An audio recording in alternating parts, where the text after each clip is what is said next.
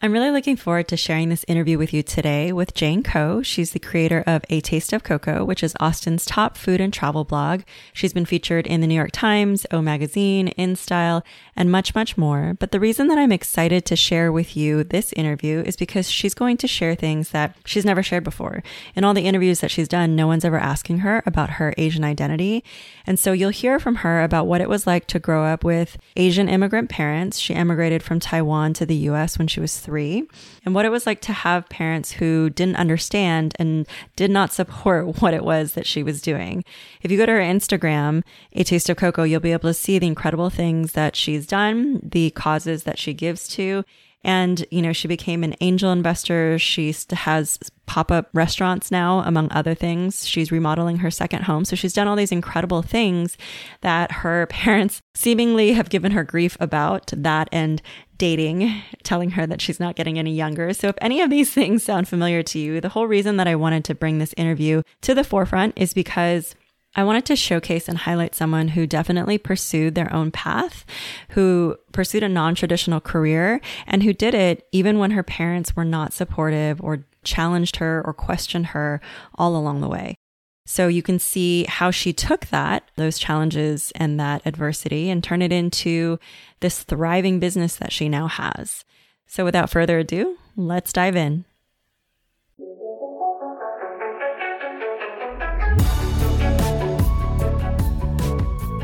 Welcome to the Fuck Saving Face podcast. I'm your host, Judy Tsui, and together we'll explore mental and emotional health for Asian Americans, especially breaking through any taboo topics.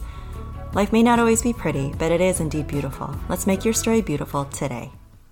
Yeah, welcome to the Fuck Saving Face podcast. So we talk about all things in regards to mental and emotional health for the quote unquote model minority and just really redefining what it means to be Asian American in the world today. Really talking about certain topics or issues or challenges or things that we can celebrate about who we are and how we can show up. So today I have Jane Ko. Jane and I met when I was living in Austin. And if you haven't followed her on Instagram, you can go to A Taste of Koko and you'll find incredible well, first of all, visually stunning content, um, but then also, you know, talking a lot about the city that I love and I still miss a lot about food and travel. And the reason that I wanted to bring Jane on today is because you live, you know, what I'm going to say is like a non-traditional lifestyle. I mean, it might be traditional now because influencers have become so prominent and popular, but non-traditional in the sense of for a lot of Asian Americans growing up and being like, you need to become a lawyer or a doctor or some sort of career in that way. And then, you know, some of the things that we'll touch upon too is how much we identify as being Asian American. Because I think similar to you, it wasn't in my purview to really like own it or celebrate it or recognize it in a way other than you know, just being in the communities that I was a part of. So I'm just going to turn it over to Jane and just have you introduce yourself and what is it that you tell people that you do when, you know, you're at speaking events and awesome things like that. Thank you so much for the warm welcome. I'm so excited to talk today because this is a topic that I actually don't get interviewed on hardly ever. And I think because of that, I've just never really needed to talk about it. So mm-hmm brief intro about myself. My name is Jane Ko. I run a Taste of Koko, which is an Austin based food and travel blog that I launched in 2010. So it is 2021 now. So coming up on 11 years. Wow. 10 years. And um, I've been doing this full time since 2015. Since 2015, I've worked with over 300 brands in every single vertical. Brands as big as IKEA, Target, New York Times, to the small CPG brand that you might see on your grocery store shelf. And all of these are within the capacity of an advertising and marketing campaigns. Life update for you. Since the last time we talked in 2020, I have, it's, it's been important to me to not only shop and support and like the local community here in Austin, but also challenging myself to put my money where my mouth is by not also only donating to the charities that we have here in town, but also investing in brands and companies that are starting and launching here. So last year I partnered up with a VC firm to launch a angel investing network. So I've stepped into angel investing, did a round of investments last year, also became a partner in a restaurant group here in Austin called House Restaurant Groups, Asian concepts. We can definitely delve into that. So all kind of like unconventional things that I think people of our background, I don't, I don't want to say like do not do, but maybe feel like it's just not traditional is how I would put it. So mm-hmm couple life updates. um, and then my background is I grew up in Taiwan. I was born there, and my family moved here when I was three, which is, I feel like a lot of people don't know that. I think the typical person who has even followed me for three or four years or things I hear in passing is like, oh, Koko, yeah, she's a Dallas girl. She she's from Dallas. You know, she has like eyelash extensions, she has balayage hair. She comes from like a super wealthy family. That's how she's able to eat out all the time. And it's actually the complete opposite. And I, I find that shocking when I hear that from people. And I've asked people like, why did you think that's the background came from? And they're just like, well, based on the brand that you've built, there's no way you would have built this on your own without family help or some sort of financial support, or maybe your family's well connected, or also like the way you carry yourself. It's actually mm. what I hear a lot, which is I mean, I don't think it's a good or bad thing, but it's always shocking to people when I'm like, no, actually, I was born in Taiwan. My family immigrated when I was three. I'm an only child. I grew up in this super small town called Port Lavaca, Texas, with a population of 10,000 people. My family is, I wouldn't say like wealthy, but we definitely didn't have problems putting food on the table, but definitely not wealthy. My dad still drives. I don't know how old that car is, the Honda Odyssey. He's driven it for 15 years probably now. And like my parents just like always growing up, it's like we never had enough money, is what they would tell me. So I always grew up thinking like we didn't have enough money. I had to like really make a living for myself. And so definitely like not the impression that I think the typical person who follows a taste of Koko thinks I came from. That's amazing. I mean, there's so many elements of that that I'd like to ask you about. And part of it is like the mental emotional component of, you know, having that comment of someone saying that it's the way that you carry yourself and like how, you know, confident you are. Was that something that was nurtured when you were growing up? No, definitely not. So it's the complete opposite. Because I'm an only child and I'm Asian and also female, mm-hmm. my parents definitely sheltered me and babied me. And as a Taiwanese person, I think this is quite common in households being, you know, Taiwanese is that like growing up, my dad was always like, okay, you're gonna go to college, but you're just gonna find a nice boy and you're gonna get married and you're just gonna become a housewife. Because that's what my mom is. She's a housewife. She's super smart. I definitely didn't get her side of the genetics from that side of the family. Like I didn't, I didn't, I wasn't blessed with the math and all these things. But that was what I was reinforced growing up is like, hey, someone's just gonna take care of you and like you're not capable of doing things on your own. Like that was just like and I was just such a scared child growing up. Like my dad would show me these videos of when I was like three or four, and it's like I would constantly be crying or he had to hold me because I was such a scared child and I felt like I couldn't do things on my own just because and I love my parents, but that's just kind of the upbringing that they chose to bring me up in because they had such a hard life in Taiwan mm-hmm. and they felt like it was their duty with the hardships that they had to go through with their family situations to shelter that from their only daughter, right? Mm-hmm. And they were like, we're going to protect her from all the bad things that could possibly happen. But I think the issue with that is when bad things happen, I won't be able to react and take care of myself because I've been so sheltered. And I think they didn't realize, like, letting me go to UT in Austin, that I would have that culture shock. But even mm-hmm. growing up, my parents again, like going back to like, oh, things are not safe, or we don't want you hanging out with X, Y, and Z. Like, I wasn't allowed to have, like, we're not even to talk about if I was even allowed to have boyfriends. I'm like 31 right now, and I think they realized, like, my mom, like, a couple months ago was like, you're not getting any younger. I was like, that is so hurtful. And this is after I broke up with my doctor boyfriend, which we'll oh, get into. Yeah. classic, like, thing that Asian parents love. Oh, totally yeah, so uh, this is after I broke up with him, and I was like, "Aren't you so glad I broke up with this person? You hated him." And she's like, "Yeah, Jane, but you're not getting any younger, mm. and you need to be more serious about finding a partner." Mm. And I was like, mm. "But I don't want to because I'm thriving on my own, mm-hmm. and everyone that I've dated has held me back mm. with restrictions." Whereas back then, growing up, absolutely no boyfriends. I wasn't even allowed to have friends. I wasn't allowed to go to summer camp. I wasn't allowed to go to people's houses, sleep over, like the classic like American thing to do because they were like, it's unsafe. These people will influence you to have things that you we aren't willing to give you. So mm-hmm. growing up, it's like even something little like doesn't sound so sad, but growing up, I always wanted a McDonald's Happy Meal. Oh, uh-huh.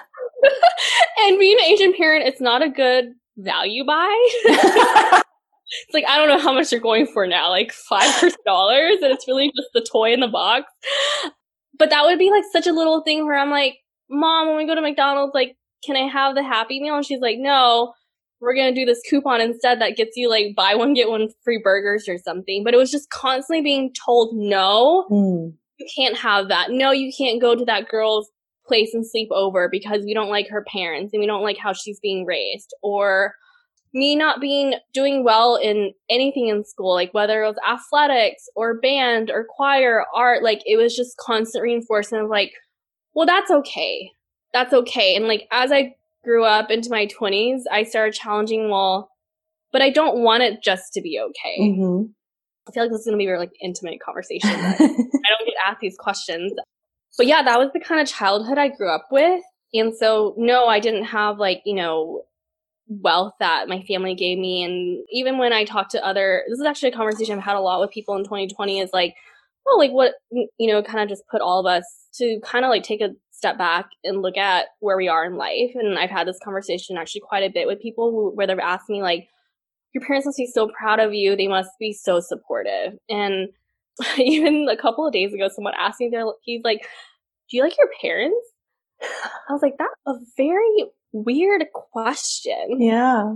Weird if I said no. and said, how would you describe them? And I was like, they were supportive in the most unsupportive way. Mm. It's actually mm. how now that I'm 31 I'm at where I am now, that's actually how I would sum it up is that they're supportive in the most unsupportive way of restricting me from doing all the things when from like age 5 to 18 and just being you can't do this, you can't have that, or it's okay that you couldn't do this or that. And then me challenging that throughout my 20s of trying to prove myself to mm. them, but also to myself that I can do all the things. And then now getting to my 30s where they're like, Jane, don't do this. Like, you already have so much. Like, you want all the things, and what's going to happen when you're disappointed? And so that's, I think that's always been my drive. And mm. I kind of see this with maybe some of my friends who aren't only children but do have supportive parents and they don't really want more things out of life. And there's just nothing wrong with that because, you know, I also envy my friends who are like, oh man, my parents have always been supportive no matter what I do. Like, I've taken two years off now and they're like, you're killing it. And I'm like, I don't say that. Part. No. But I think it's just you, and there's also successful entrepreneurs who also have very, you know, supportive parents too. It's just, I think I was put in that situation and I challenged it, which is not common for our culture. Mm-hmm. Is you, I mean, my parents knew that I couldn't do higher education because I just wasn't good in academics. So their alternative was like, well, we're just going to marry her off to somebody who is doing well and they're going to take care of her. Mm. Which, to their disappointment, I have not done that yet. um, so yeah, to answer your question, it was the quite complete opposite was I was given nothing and restricted to everything and I decided to challenge all of that. I love the way that you put that, that they were supportive in the most unsupportive ways. And I think that for a lot of, I mean, I think that there's the difference between nurture and nature. So each of us have some sort of innate power within us. And then some of us are heavily influenced by the environment that we grew up in. And so for some, they would thrive as you did, like, you know, challenging authority and whatnot. And then for others, it would be very, very detrimental, like really hurtful or would hold you back. So I love the fact that you took that and used it as a motivating factor to become you know who you are. And so as you started doing that like as you started challenging them and, and i love that you also reflect that someone asked you you know are they supportive and happy for you now? And i think that for a lot of asian culture there's always like it's not enough or you know it's okay but it could be better. And so i love that you've also kind of switched that around and looked at it in the lens of why not have all the things? Why not have like the kind of life that you want to create the way that you want to create it? Can you talk about that doctor boyfriend bit? Let's touch on dating briefly. Yeah. like, it's not that I want to be defined by my dating history, but I also will honestly say it's gotten me to where I am. So I think seeing my parents like marriage, like they're definitely like much in a happier place now, but I definitely saw a lot of like fighting and like, mm. you know, a lot of we didn't we never had money problems, but I think like being Asian, like money's always like kind of the core of a lot of like fights. Mm-hmm. So I think that for me that was always a financial insecurity and I'm glad my parents will never probably hear listen to this podcast, but this is also I think an important thing for me to share which I've never shared actually publicly before is like Asian mothers are highly manipulative. Oh yeah. Oh, Do you yeah. not think so? yeah, absolutely. In the most caring way. I would also add, like, there's yeah. also a positive thing mm-hmm. to this. Anything negative I say is that growing up, my mom would basically be like, we, we don't have any money, so we can't go on vacation. This is why you can't have these, all these things that you want. This is why you can't go to summer camp or whatever. And anything I wanted, they'd be like, no, we just can't afford that or we're not going to buy that for you. And so mm-hmm. for me, like financial insecurity was such like a thing in my head was like, okay, but what if I want that KitchenAid mixer? Yeah. What if I don't want to use this shitty Sony com- computer that my parents bought me like five years ago and I want the nice and shiny, like, this is like 20, 2007. So yeah. Apple was still like, you know, a big, I mean, it's mm-hmm. still a mm-hmm. big now, but it was like, but what if I want a MacBook? Mm-hmm and my parents won't buy it for me. So for me, like becoming financially independent was super, super important to me, mm-hmm. which I think for a lot of Asian Americans, we're restricted by that, but I think very few want to break that ceiling of like, but I want that nicer thing instead. And there's nothing wrong with everybody else that's doing this, but they're like, okay, I'll just go find a job that will pay 50k a year, so then mm-hmm. I can pay the things I want to do. But for me, I was like, no, I want more than that because it's not just the MacBook; it's going to be the next thing, the next thing, the next thing. So growing up, because my mom held that over my head, it finally took me being 31 and buying my second home in Austin where my parents were like, you can't afford this. Mm-hmm. Why are you doing this? Why are you doing this alone without the boyfriend? This is before they knew I was going to break up with him. Mm-hmm. My dad was like, don't do this. What does he want to do? Do it together with him. So then y'all are continuing on that path. And I was like, didn't tell my parents because I knew they were going to freak out if I told them I was like, I'm going to break up with him soon. It's just a matter of timing. Mm-hmm. And then coming back to me and saying like, well, you can't even do this alone. I was like, but I can. Mm-hmm. And my mom being like, you can't, you don't have the money. I was like, but I do, mom. Mm-hmm. I can pay for all of this on my own. And she's like, how? And I was like, I don't think you understand. I told this to her Mandarin over the phone is, I was like, I don't think you understand how much your daughter's been working this last 10 years. Mm.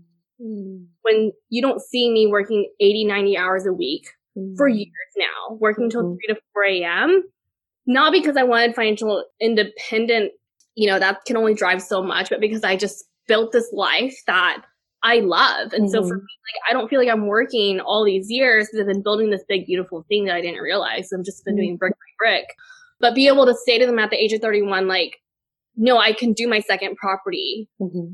I did my first one. Now I'm gonna do my second one on my own. I don't need you guys. Mm. Would love for you to come stay in the house, and that's what I would love. This is why I'm buying this house, so you guys have somewhere to stay when you come. But them still trying to control me at the age of 31, being like, "Well, you can't buy this, so don't buy it, or we'll go half in with you on it, so then we have rights to the house." And I'm like, "No." Mm. It's important to me that I can buy this house by myself, and this is not going to be the last one. Mm. I think for them, like we got into huge, huge fight, and like I think they were like supportive in the most unsupportive way, but also realizing like I think even I think my dad like kind of realized at the time it's like we can't control her anymore. And mm. I think there's a little bit of sadness with that. It's like mm. that was the only thing that we could hold her back is money. Mm. Mm-hmm. Cause they even, even occasionally my mom be like, oh, we have, you know, we have all this stuff, like, I don't know, CDs or whatever. I don't know too much about the financial, mm-hmm. that kind stuff that's like long term investing. And she's like, you can access this when you're 50 and we were saving all this for you. And I was like, I think you should. I've been like, I think you should spend it. I was mm-hmm. like, I mm-hmm. don't it. I don't want it. And don't hold that over my head. Also, mm. like, I'm 50. Like, what am I going to do? I was 50. need to do before 35, mom. Not waiting till 50. so, yeah, when I go back to like defining moments is in college, I had a Korean boyfriend for about four and a half years, and he wanted to get married within the first two years, and we were still in college. And at that time, because looking at my parents' marriage and the dynamics of that, I was super turned off by the thought of marriage. I was like, if that's what marriage is, I don't want to be controlled by my husband. And my well, my dad doesn't really do that with my mom, but you definitely see it, right? Like she had to sacrifice her life of leaving Taiwan and coming here and raising me. And there's a language barrier, so she never like looked for a job and just like the whole dynamics of it, I was like really turned off by marriage. And I was like, I don't ever want to get married. Like, I want to be independent and I can do things on my own. But my college boyfriend that we dated for four and a half years, I think for him, he held on for the additional two and a half years because he kept thinking, I was going to change my mind. And that was the last thing he told me. He's like, I thought you would change your mind by now, but you're clearly not. And I'm mm-hmm. not, I can't wait for you anymore. And he's like, you also he was also like, because I started my blog by then, and he had said, I know you. This is just a starting point. You just started this website, but I already know how big you're going to make it. You're going to want to move to New York. And mm. all I want is a wife that's going to be home when I get home from work and have dinner in the kitchen. And he's like, that is not you. Mm. that will never be you. Mm-hmm. Even though we were so young at that time, we were like 20, 20 21, but mm-hmm. he already saw that. And he's like, I want more of a traditional Asian girl that's going to be home when I come from work. And I, you know, I was just like, well, maybe, maybe in four years, maybe I'll change my mind. He's like, you're not, you're not going to change your mind. I know you, you're very head bent on this. And you building this website is just the start of like a whole thing. And I just know that. And it's actually like, fast forward like seven years later, he emailed me out of the blue. He forwarded me the Best Buy newsletter because I was featured on the Best Buy newsletter. And he's mm. like, he, all he wrote was like, told you. um, oh, that's funny. Yeah.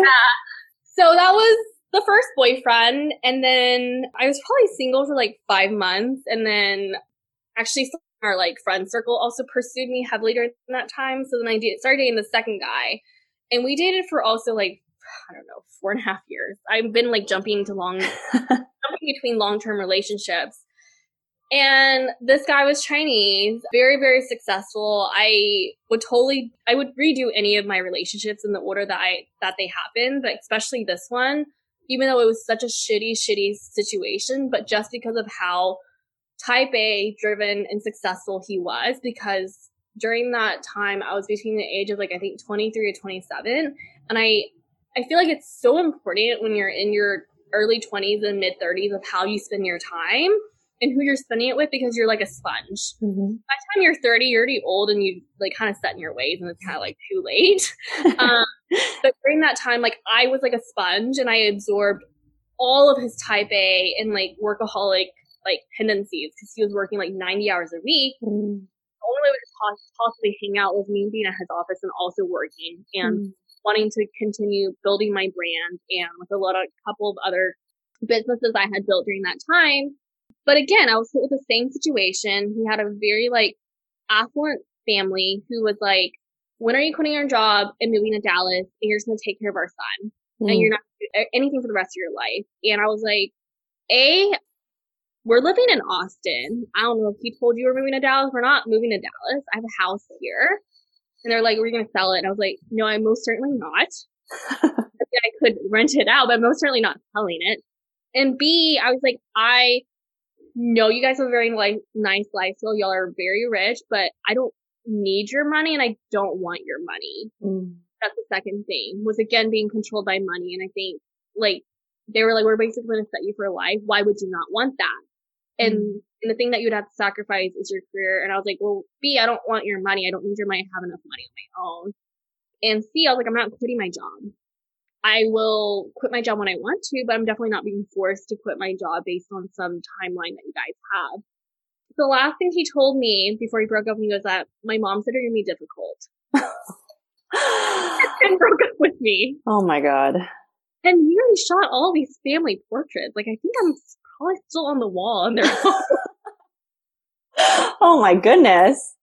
Yeah, that didn't go well. um, yeah. And then the third one, which I met like, I think a month later on Bumble was Asian guy, half white, half Taiwanese. So I was like, maybe he'll have a little bit more open mindedness, right? Being half white. He was a doctor and I was like, yes, I put the jackpot. My parents would be so freaking happy. This is exactly what they wanted. All the things, doctor, you know, all these things. And that relationship was two and a half years and it's just so interesting is that I would date another doctor just to like get some data on this. They're so full of themselves, which is like the general like stereotype. But having dated one, I'm like, they definitely are. Where he was like, you know, like being an influencer or blogger, he was constantly like, you need to find a real job. And I want to be like, you are sure you're a attending right now, but I make way more money than you. So who really needs to get a real job mm. right now? Mm. And like my business can go as high as it wants, right? Whereas you're capped by a salary cap. Mm-hmm. But having constantly having that like kind of power struggle where he was just like, well, when I'm done with my attending to become a full time, like, you know, whatever in, in the hospital, you're to quit your job and like the same thing again. Mm. And I was like, no, I'll quit my job when I want to. And I actually really love my job right now. Like I am building myself up to where I hopefully don't have to work as much in two years, but knowing me, I'm going to want to work because I love my job. And it's just again hitting that restriction. And then the same thing happened when I met his mom was again, like, when are you quitting job? When are you going to mm. like X, Y, and Z with my son and take care of him? And I'm like, again, A, not doing my job and B, like, I'm not following these traditional mindset. Mm-hmm. And her just being like, you work so much, like, when are you going to stop working? Mm. like, I don't think you understand. I love working. This is not like me going to the office and, you know, struggling and working like 50 or 60 hours a week. It's different. And I think for my parents, they also, the reason why they did not approve of him was just because he was constantly superior in his like thought process. And so I had a lot of like, the last couple of years, I've had a lot of public facing situations. So like I self published my own book. So I had a like a lot of book signings, like I had a book launch party, I had a launch at Nordstrom and just like situations like that where my parents were like, Where is he? Why is he not here? And I'm like, Well, I was like, he's mom like I would just make things up. I'm like, he's he's working. He had like, you know, patient meetings. I just it's just he didn't want to come. He was like, This is not worth my time. Mm. So my parents saw it as unsupportive. Obviously it was. But for me, I was like, it's fine. I don't need him here. I move faster on my own. And then it took like up until two days before me turning 31 when I realized I was like, I just texted him. I was like, I'm fucking done. Mm. Your shit when I get back from vacation. Mm. So days before my birthday on before I turned 31. And I told myself, I was like, if you turn 31 and you're still with this person, you're just as miserable as you are, where you love your job infinite more times in your relationship. Like you did that to yourself and you will never forgive yourself. Mm. So, and to my surprise, when I told my parents about the breakup, my dad was like, Oh, thank God. There's wrong with that person. And he's like, he just didn't care for you, Jane. Like, he's like, as much as you are so independent on your own right now, he's like, it makes us feel better that someone is there to take care of me, you know, because again, mm-hmm. my parents like still want, they still want someone who's going to take care of me. Whereas I'm like, I don't need someone to take care of me, but he wasn't even just doing the bare minimum. Mm. So yeah, that's the story on that one. What would you say? Cause I love the, you know, self direction and just the desire and the drive that you have within to challenge what has been tried and true because obviously it's repeated so many times now in your different dynamics of people wanting you to be a certain way or specifically like the money element of it.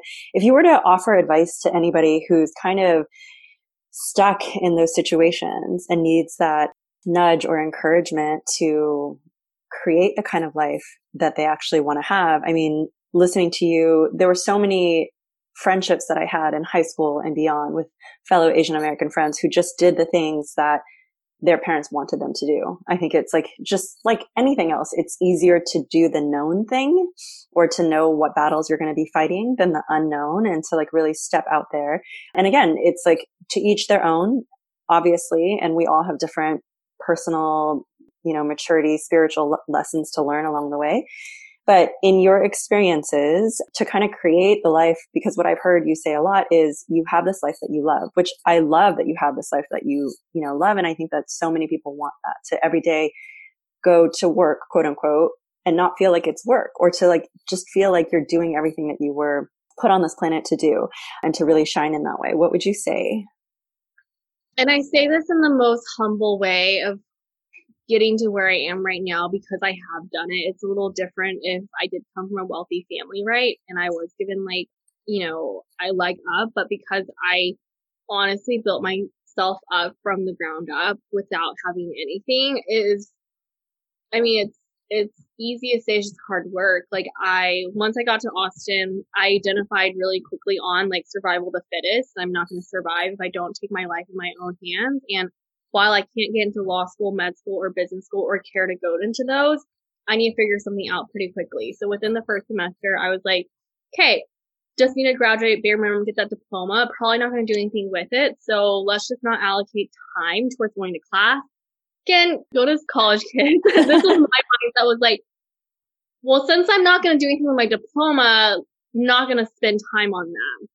I'll skirt by by not going to class, which I do not recommend anyone to do, but that was my strategy during that time. And I instead worked four part-time jobs because I was a very scared person still had a lot of difficulty doing public speaking or even not even being able to do this interview with you right now just mm. because the childhood I was I was raised on, right? So I was like, okay, that was fine when I was younger, but moving forward, just looking around the university, I was like, I'm so behind in life. Like I can't even compete with not just people that I went to school with, but everyone from Dallas, Houston, out of state. And I was like, the first thing I need to get over is public speaking and just having, be able to have a conversation with someone without having anxiety. Mm. So much anxiety on that. So I did four part-time jobs every semester. One of them was scooping Dippin' Dots at the football games. I was a mentor for freshman students. And then I was a tower tour guide at the t- tower every weekend, giving tours to like groups of people. And the last thing was I started doing marketing, uh, working in the marketing department for university housing and food. So just a lot of things to learn and learn and learn and push myself out of my comfort zone. Mm-hmm. And I think that's what I've constantly done. Anything that kind of scares the crap out of me, I will just kind of jump on it head on. From there, I worked at different startups, also doing marketing. That's around the time I started my website. I think I've always just been like, if I don't understand something, I think the thing, the greatest thing that happened to me during doing it in 2010 to 2015, building my brand and working for all these companies is not having the luxury of not only just having money, but also having the resources to just hire it out. Because now people who are starting to own businesses in 2020 or even 2018, you don't know social media. That's okay. You can hire someone to do it for you. You don't know how to do photography. You can hire a freelancer to shoot photos for you. But I was like 20, 21 when I started all this. So I had to figure everything out on my own. And I highly encourage anyone who is working for themselves or starting some sort of business is try to learn as many things on your own because you'll just move so much faster. And we do have capital. Sure, you can opt for hiring someone to do it for you, but just having that foundation of like, like even now within our restaurant group, I'm like, we need social, like I stepped in, I was like, social's not being done right enough. Let me show you guys how to do it better. Hmm. Photos, photos look like shit. Let me shoot them. We do it better. We get the photos within one hour. We don't have to wait for an agency to get photos back to us in two weeks. We don't mm-hmm. have time for that. It's just moving faster and just having me like a jack of all trades, mm-hmm. if you mm-hmm. will, very handy. So because I was constantly building my personal brand from 2010, 2015, what happened in Austin is Austin became not just a college town during that time, but also a very in demand market, which you saw during the time you're here is mm-hmm now Austin's like the best city, quote unquote, to live in in the nation. Everyone's moving here right now. And I was happy to, I was lucky to be in the right place at the right time during this growth. So as brands were wanting to tap into this demographic, like brands like Target, IKEA, Jameson, Whole Foods, whatever, I was like one of the top choices being considered for advertising campaigns. And I was the face of Miami tourism for a Project New York Times. Like a city that I don't even live in. And when that project happened, a lot of people were like, one, how did that happen? Two, was that like your dream goal to be featured in New York Times? And I was like, no, not even an attainable goal mm. to be like, I want to be in New York Times and then, and then it happens. Like, no, that doesn't happen. It was just handed to me. Mm. But because of so much groundwork I've done, I didn't realize that it was leading my, I was leading myself up to that. Mm-hmm. But during this time, I was still working a lot of like like I had a social media agency I was running, like I was doing consulting, like constantly just like there are how many hours in a day? There's 24 hours. like sometimes I forget. 24 hours in a day. I don't know how many hours that is a week, but I was hitting like 80, 90 hour weeks. Mm.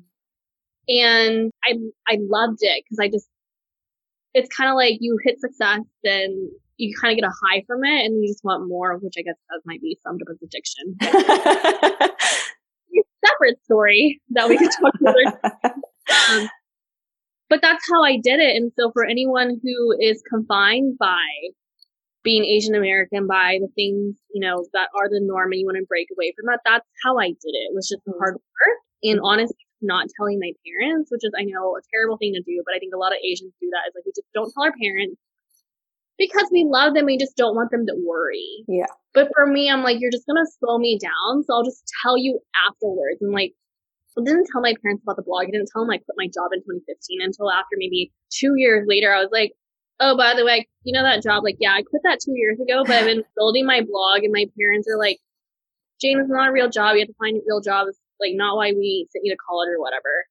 And I had to pull up my financials. I was like, this is how much revenue your daughter is making, and everything's gonna be fine. And I found myself a talent agency because I knew I needed representation, even though that was 2017 and it was still pretty uncommon. But I was like, I am pulling off on the side of the road to sign contracts, and this is not the way. I know I need to sign myself up with an agency. Mm-hmm. Um, I needed to find a CPA, just like really start outsourcing things because I had the capital to do so, but also get myself the most important thing back is time. Mm-hmm. For me, mm-hmm. it's time but that was the same thing. Even when I decided to do the book, it was a pretty big investment upfront to self publish. I didn't want to go with a publisher because a lot of publishers all told me like no one needs another travel book in, on Austin. Travel books just don't do well. And I was like, great, thanks for your advice. I'll do this on my own in a couple of years when I feel mm-hmm. like the time is right. Mm-hmm. And for me during that time, I was a month away from turning 30, which for me, like, I feel like most people maybe especially Asian American usually get married by 30. So I felt like for me, like the, my life was going to end at the age of 30. And I like told that boyfriend at the time, I was like, it's my goal to get engaged and married by 30. Mm. And I knew it was probably not going to happen, but maybe by some miracle, he was going to surprise me. He didn't. I was like, okay, I need to take the life in my own hands. I need to do this book now. If I don't do it now, I'll never do it. So the month before I turned 30, I started putting together the pages of Koko's Guide to Austin. Luckily had the capital hire a designer, also several editors, and then would went to all these printing companies to look at paper, small paper, feel them, figure out like how I really wanted this book to look. And then I launched a book and I, again, another project that I didn't tell my parents about because I knew they're going to be like, well, how much is this going to cost? Like, what if it doesn't sell? Like, my mom was like, don't order 1500 copies. It's going to be sitting in the garage. And I went through all those copies in the first two months. Mm. She was just like, Jane, what if they don't sell? They're going to sit, they're sitting in the garage and whatever, whatever. But it's again, like just not telling them. And I was like, I'm just going to do it. If it fails, that means I'm doing it right. It's like I'm doing enough things that things are failing. But what if it doesn't fail? Mm-hmm. I like that perspective on failure because I think that, you know, what you were saying, a lot of the cautionary approach that Asian American parents have or Asian parents have is that fear of disappointment and that fear of failure. And that that's something that I've had to learn how to shift. My own daughter is to encourage her that failure is okay. That, you know, like you said, like if you're failing, that's a good sign. Like you're trying, you're doing things, you're, you know, expanding your realm of possibility and then learning and then also not just taking people's input at face value. And so if someone tells you, no, that's not going to work, you didn't let that stop you. And I think that that's another thing that if you don't have that inner confidence and that inner drive, it can be really easy when someone puts up a roadblock for you to just be like, okay, like I'm not going to give it a shot. So my daughter's like six now and very early on i saw her have this kind of attitude of while beating herself up if it weren't perfect, like the first get go. And so I knew she was like picking that up from me or like just like, you know, from uh, the environment. So it was something that I actively had to work on of encouraging her to fail that failure provides wisdom and like lessons if you take it and use it in that way. And then also even just for me, just to like verbally out loud make a mistake and say like, whoops, like I made a mistake or I tried this and it didn't work. And so instead of having that illusion that like you've got to have it all figured out all the time. And I think that that's really great. And I think one of the things that I remember too is when I first met you, you were doing a speaking event for Bumble. And I remember you sharing your story that for the first, was it year of you having your blog? Like no one was reading it. Nobody was like, you know, doing anything yeah so and but you persisted and you kept going on even despite that. And i know that you also mentioned you started other ventures along the way like you had a macaroon company you know you had all of these different things. And i think that um it's it's remarkable because i think that's the other thing that people don't see is that what they're seeing is what's coming back to them on the screen. You know they're seeing the instagram grid and like all of the success that you have now. But like you mentioned you were putting in all of that groundwork for so long and having faith in yourself. And if it wasn't, you know, this venture, then you were going to pivot into something else.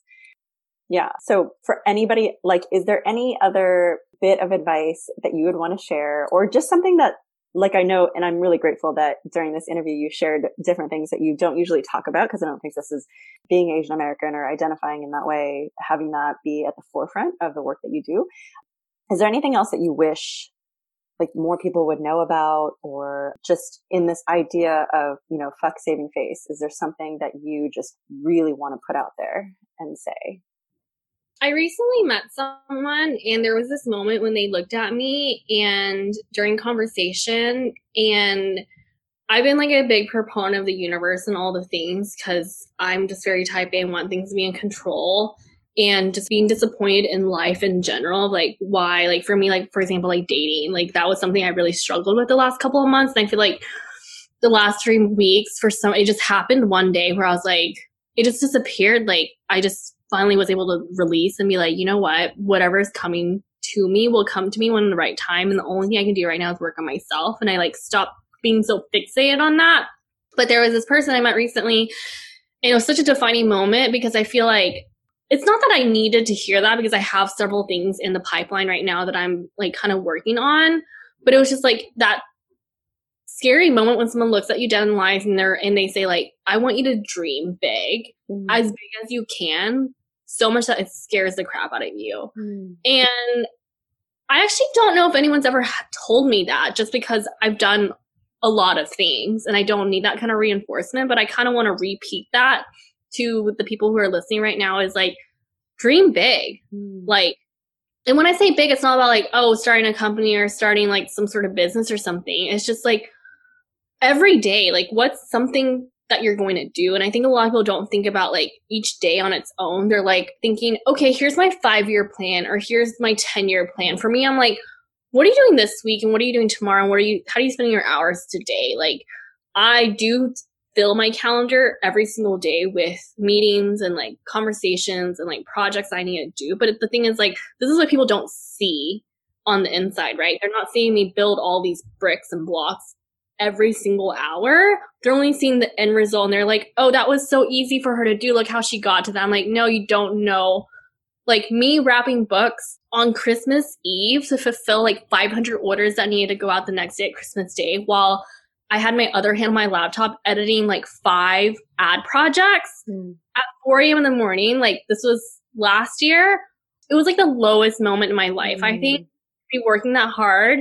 And I was like, what have you done? Like we cannot put ourselves in this situation. We need to work smarter, not harder next year.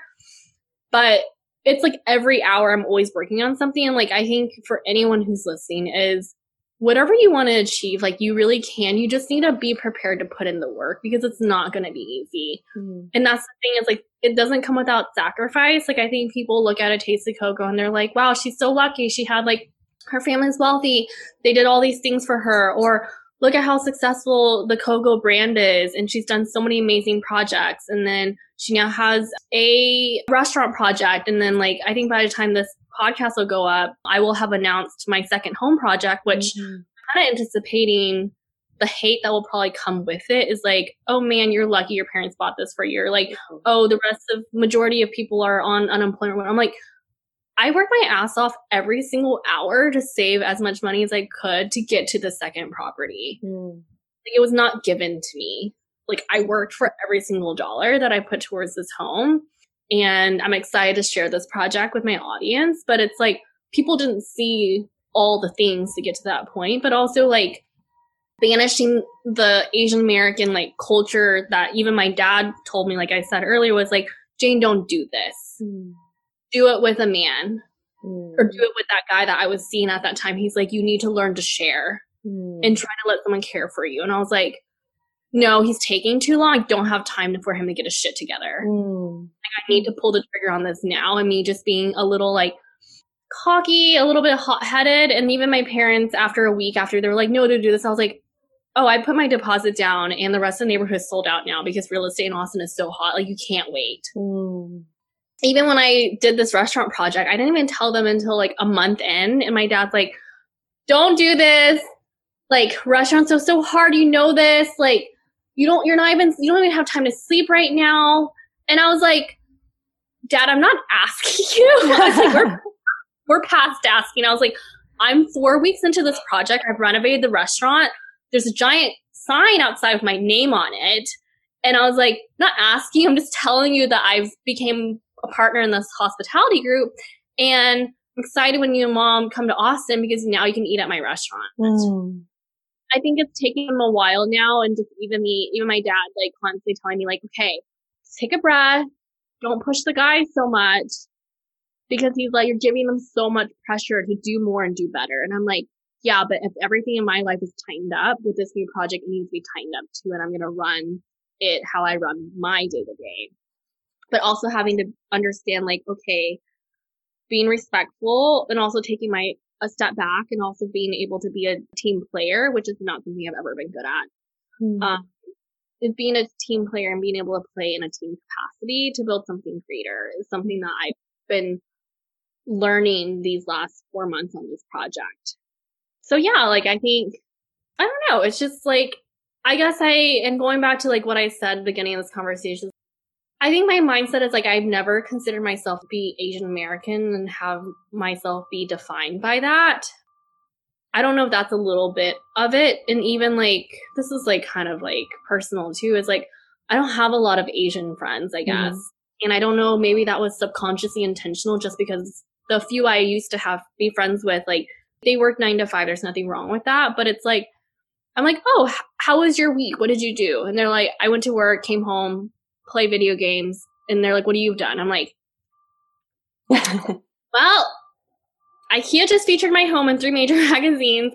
I have gone on four trips this month, and I, you know, it's just not mm-hmm. realistic. And I think from even from a friendship perspective, there's a disconnect, right? And mm-hmm. I think mm-hmm. that's why I've slowly, naturally distanced myself from.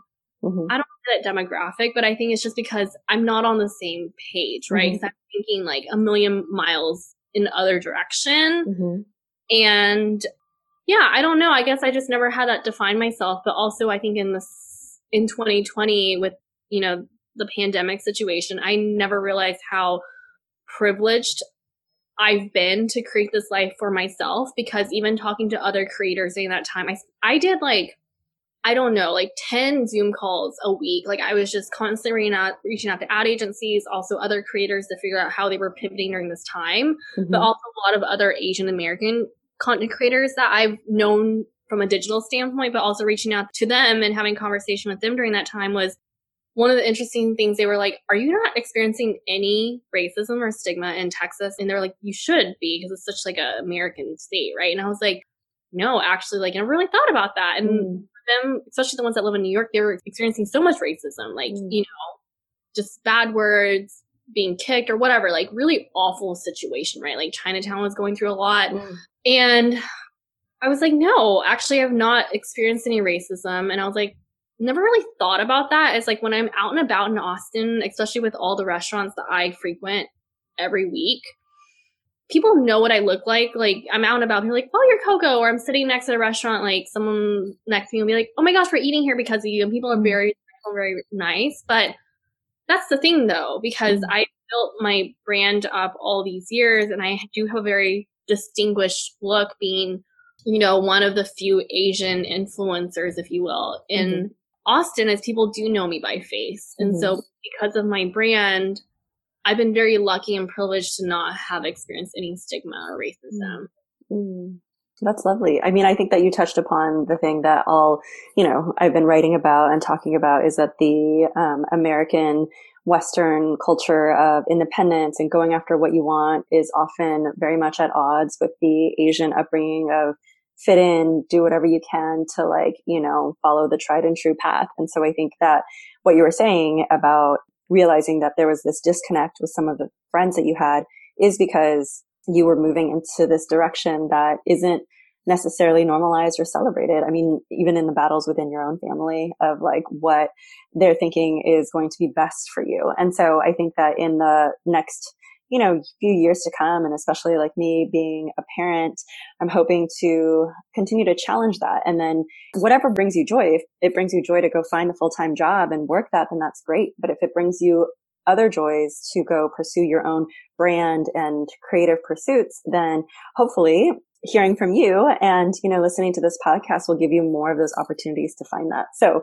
I'm so grateful for your time. You've been so wonderful. I'm excited for all of the ventures that you have and I can't wait to follow your home remodel. I love interior design and all that. And then also the restaurant group and everything. Um, it's so exciting. So if anybody is in Austin, which is a city so dear and close to my heart, please go check out all the places that Jane recommends. And I'm excited for everything to come. So thank you so much for your time. Thank you. I hope you enjoyed that interview as much as I did and that you'll feel inspired to maybe live more authentically, to pursue the things that you've wanted, even if on the outside or even those closest to you might not understand why it is that you want to do the things that you're doing. Stay tuned for Friday when we have a mindfulness practice that ties this all in. Thank you so much for listening to today's episode. If you liked what you heard and know someone in your life who might also benefit from hearing this episode, please feel free to share it with them. Also, if you'd like to support our show, you can make a one time donation at fucksavingface.com or you can make a recurring donation at patreon.com forward slash fucksavingface. That's fuck without the U. Subscribe today to stay tuned for all future episodes.